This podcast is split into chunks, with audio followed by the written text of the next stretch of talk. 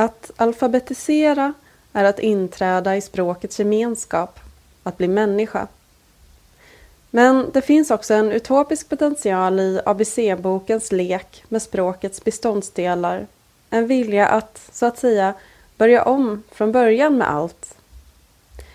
Kristoffer Flensmark använder sig i sin nya diktbok Signal av den alfabetiska ordningen som en strukturerande princip. Men utopi är inte direkt ordet som kommer till mig i läsningen. Snarare handlar det om nedgång, undergång. Det rör sig om en slags poetisk rödlista, ett ordnande av allt som är på väg att försvinna. Citat. Framtidens tynande spår. Framåt mot ingenting. Slut citat. Flensmark är, får man nog säga, känd som en konceptuell poet. Han blev exempelvis uppmärksammad för Almanacka från 2009 som utgörs av en transkribering av hans farmors almanackor och i Slutförvar från 2013 samplade han en torpares dagbok från tidigt 1900-tal sida vid sida med låttexter från olika metalband.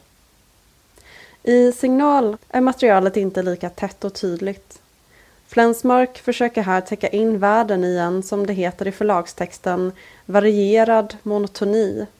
Men till skillnad från Inger Kristensens inflytelserika försök att besvärja den hotade världen genom en alfabetisk form i diktboken Alfabet från 1981 så är det här inte främst substantiv som listas i Flensmarks dikt. Det låter kanske inte som en avgörande skillnad, men det är det. Substantiven är de ord som har tydligast förbindelser till tingen i världen medan den växling mellan infinitivsatser som citat att falla, att falla djupt, att falla ned, att falla sönder, slutcitat. Negationer som citat inte detsamma, inte död, men döende, slutcitat. Fraser som citat hålet i huvudet, slutcitat citat, motsatta horisonten, slutcitat, och ensamma substantiv som citat, mun, slutcitat, skapar en annan slags text, en annan slags lista, spretigare, brusigare. Det är en tjock bok. Den står ut i jämförelse med Anti-Editörs tidigare utgivning som huvudsakligen bestått av tunna handsydda häften. Men texten, befriad från sidnumrering, är gles och huvudsakligen satt på höger sida i likhet med en annan alfabetisk dikt från samtidspoesin, Ida Börjels Ma från 2014. Då och då dyker det upp enstaka rader på en vänstersida enligt ett system eller antisystem som jag inte kan avkoda. Boken börjar med just sådana rader friställda från den alfabetiska ordningen i en sorts antilokalisering. Citat. Vilket år är det? Vilken årstid är det? Vilken månad är det? Slutcitat. Medan Börjans dikt fungerar som ett slags index där de alfabetiskt ordnade substantiven pekar mot händelser och fenomen i verkligheten fungerar, som tidigare nämnt, Flensmarks alfabet på ett annat sätt. Den alfabetiska ordningen är strikt genomförd på radens nivå, vilket ger ett intryck av att poeten använt ordbehandlarens funktion för att ordna ett fragmentariskt textmaterial. Men textens struktur är samtidigt för harmonisk för att vara rent automatiserad. Snarare uppfattar jag den som en kombination av slump och ordning. En efterbehandling måste ha skett för att putsa fram betydelsebärande, för att inte säga metapoetiska rader som citat ”Förbannelsen förbinder det förflutna alfabetiskt”. Slutcitat. Resultatet är i vilket fall både monotont och omväxlande.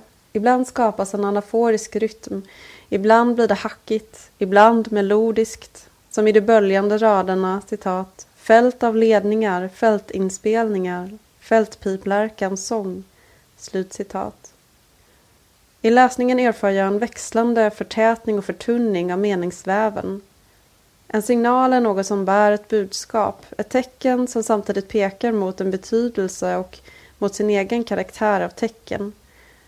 En signal kan även förstås som en störning i ett fält av konstant energiöverföring. Signalen är betydelsen som avlägsnar sig från det omgivande bruset. Den utropar ”Här pågår mening”. Signal påkallar frågan om hur poetisk mening egentligen uppstår, vilket känns igen från Flensmarks tidigare diktning. I almanacka skapades meningen i överföringen från en kontext till en annan, från den privata kalendern till litteraturens distributionssystem. Även i signal är kontexten central, men också sidoställningen, ordnandet.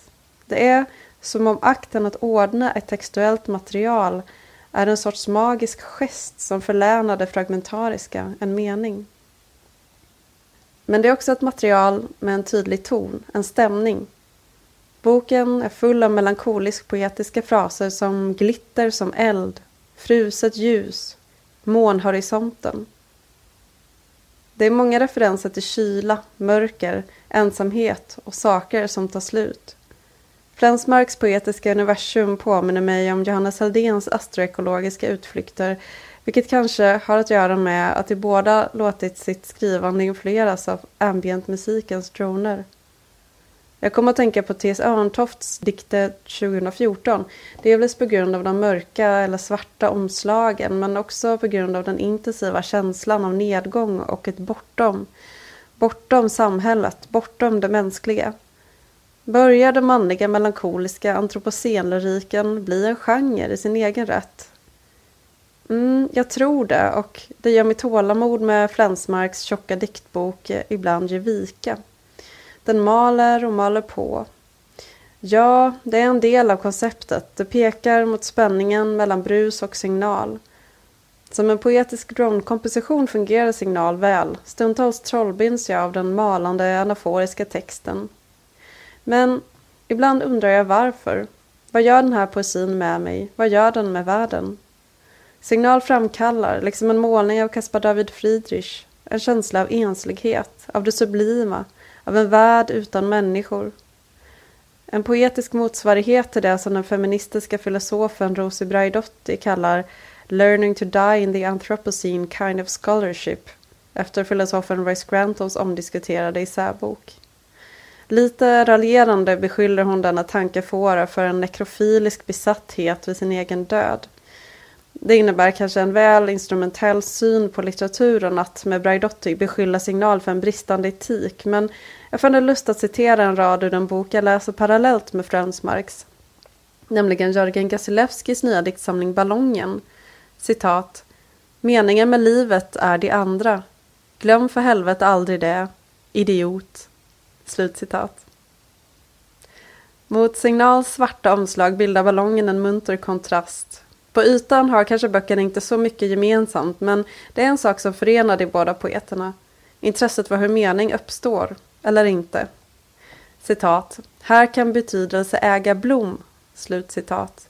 Är en rad som möter läsaren tidigt i Gasilevskis dikt och texten interpunkteras då och då av ett bam eller blam i versaler Variationer av en ballong som sprängs onomatopoetiskt som avbrott i läsarens meningsskapande arbete.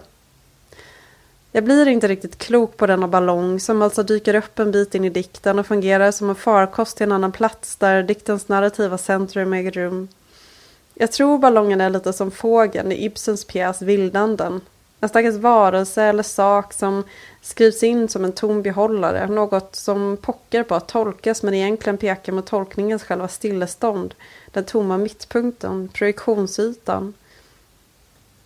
Gasilevskis dikt är mycket upptagen vid perceptionen, närmare bestämt av ett möte med världen där syn och hörsel faller bort till förmån för det taktila, för känselsinnets dominans.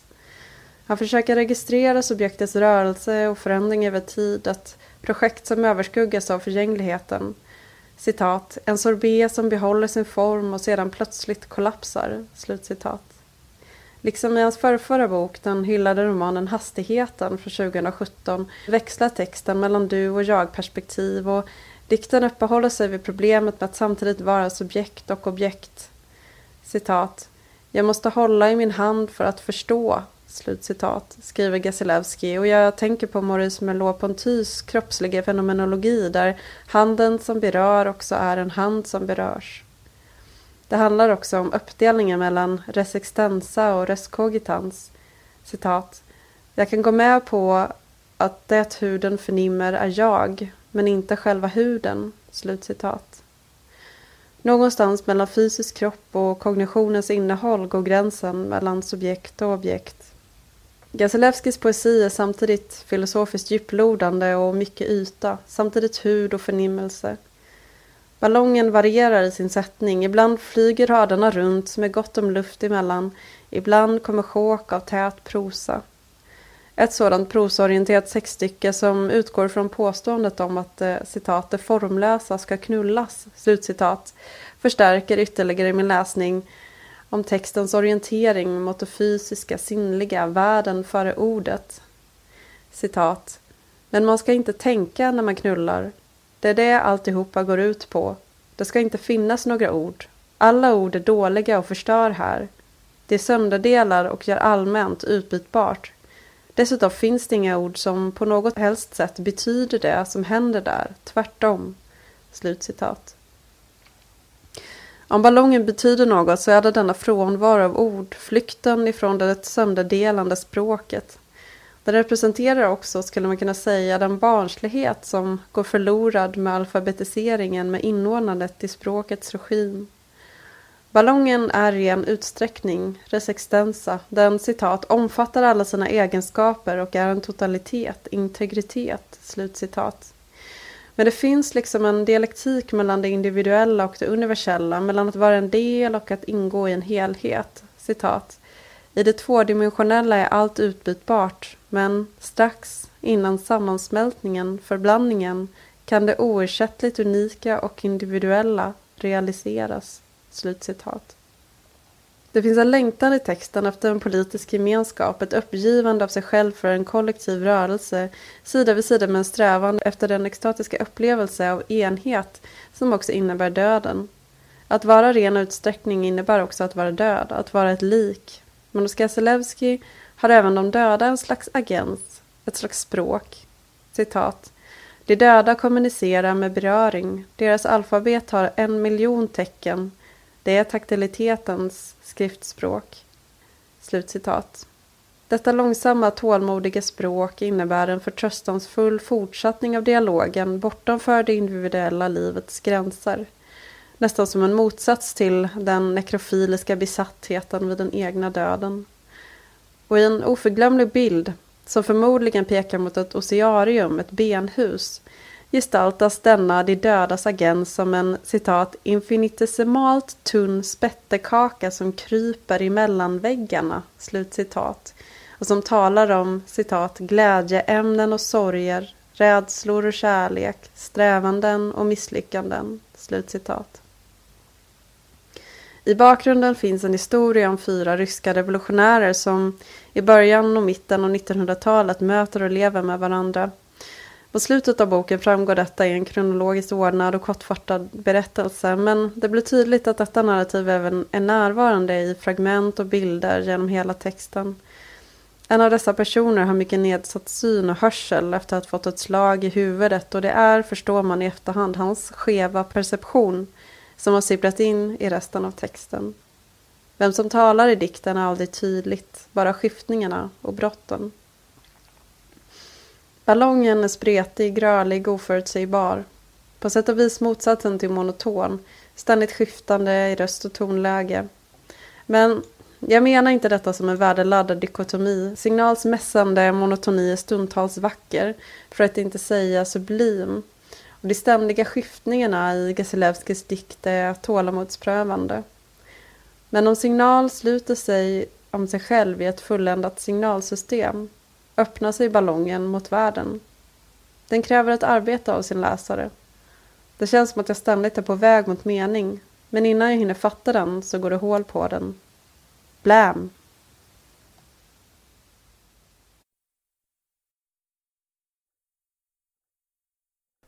Den här recensionen är originalpublicerad på www.ornenochkrakan.se under ansvarigt utgivarskap.